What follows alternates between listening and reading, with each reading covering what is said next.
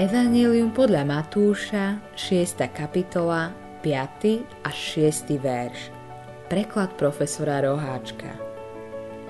A keď sa modlíš, nebudeš ako tí pokryci, lebo oni sa radi stojaci modlia v synagógach a na uhloch ulic, aby ich ľudia videli. Amen vám hovorím, že tam majú svoju odplatu. Ale keď sa ty modlíš, vojdi do svojej komórky a zavrúť svoje dvere, modli sa svojmu otcovi, ktorý je v skrytosti a tvoj otec, ktorý vidí v skrytosti, odplatí ti zjavne.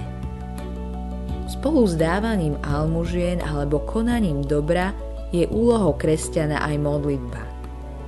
Ťažkosti života vyžadujú, aby sme robili blížnemu dobre a starali sa o jeho potreby. Lebo preto žijeme na zemi s inými ľuďmi, aby sme slúžili a pomáhali ostatným. Rovnako, keď sa denne ocitáme v rôznych nebezpečenstvách a úzkostiach, ktorým nevieme zabrániť ani ich zmeniť, musíme stále volať k Bohu a hľadať pomoc pre seba aj iných. Ale presne tak, ako je skutočné dávanie almužen v tomto svete zriedkavé, tak isto aj modlitba je vzácna činnosť, ktorú nekoná nik iný, len kresťania, hoci, ako tu poukazuje Kristus, vo svete a najmä medzi Židmi bola bežná v synagógach i na všetkých rohoch ulic. A vieme, že mnoho modlitie prebieha v kostoloch, náboženských organizáciách, kláštoroch a tak ďalej, kde sa ľudia týrajú vzdychaním a stonaním so spevom a úrivkami z Biblie teda svet je všade plný modlitieb. Modlenie nechýba, ale všetky tieto modlitby dokopy nie sú hodné ani haliera.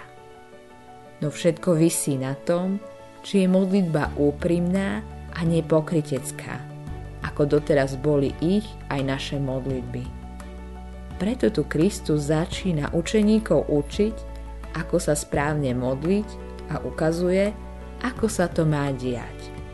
Totiž, že by sa nemali modliť verejne na uliciach, ale v skrytosti sami doma vo svojej izbe. To znamená, že by mali predovšetkým odložiť falošný úmysel modliť sa kvôli dobrému menu, pocte alebo niečomu podobnému. To neznamená, že modliť sa na ulici alebo verejne je zakázané, veď kresťan nie je pripútaný na nejaké miesto a môže sa modliť všade – na ulici, na poli alebo v kostole. Pokiaľ sa to nedeje kvôli ľuďom, teda sa tým nesleduje prospech či úcta. Je výborné, ak sa niekto chce modliť v súkromí, kde môže vyliať svoju modlitbu pred Bohom bez zábran slobodne a vyjadriť sa aj takými slovami a gestami, ktoré nemôže používať v prítomnosti iných. A hoci modliť sa môžeme v srdci bez slov a gest, mali by sme sa modliť aj nahlas, aj keď sme sami. Napríklad vyslovením požehnania alebo modlitby pánovej, kréda alebo žalmov ráno, večer, pred jedlom a kedykoľvek máme čas.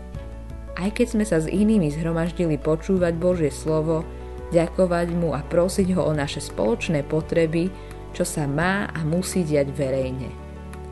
To druhé je vzácna modlitba a silná obrana pred diablom a jeho útokmi, pretože sa v nej v jednote zhromažďuje celé Kristové kráľovstvo. Všetko, čo teraz existuje a pretrváva v duchovnej aj svetskej správe, chráni modlitba. Ale ak sa cítiš príliš biedný, keďže telo a krv musia vždy odporovať viere, ako by si nebol dosť hodný alebo pripravený, alebo oduševnený, aby si sa modlil, alebo ak pochybuje, že by ťa Boh mohol počuť, lebo si hriešnik, primkni sa k Božiemu slovu a povedz Hoci som hriešnik a nehodný, mám Boží príkaz, ktorý mi káže modliť sa a jeho sľub, že ma vo svojej milosti chce vypočuť. Nie preto, že by som bol toho hodný, ale pre pána Krista. Takto sa môžeš zbaviť skľučujúcich myšlienok a pochybností a s radosťou pokľaknúť a prosiť. Namiesto toho, aby si uvažoval o tom, či si hodný alebo nehodný, pozri na svoje potreby a na jeho slovo, na ktoré sa ti kázal spoľahnúť.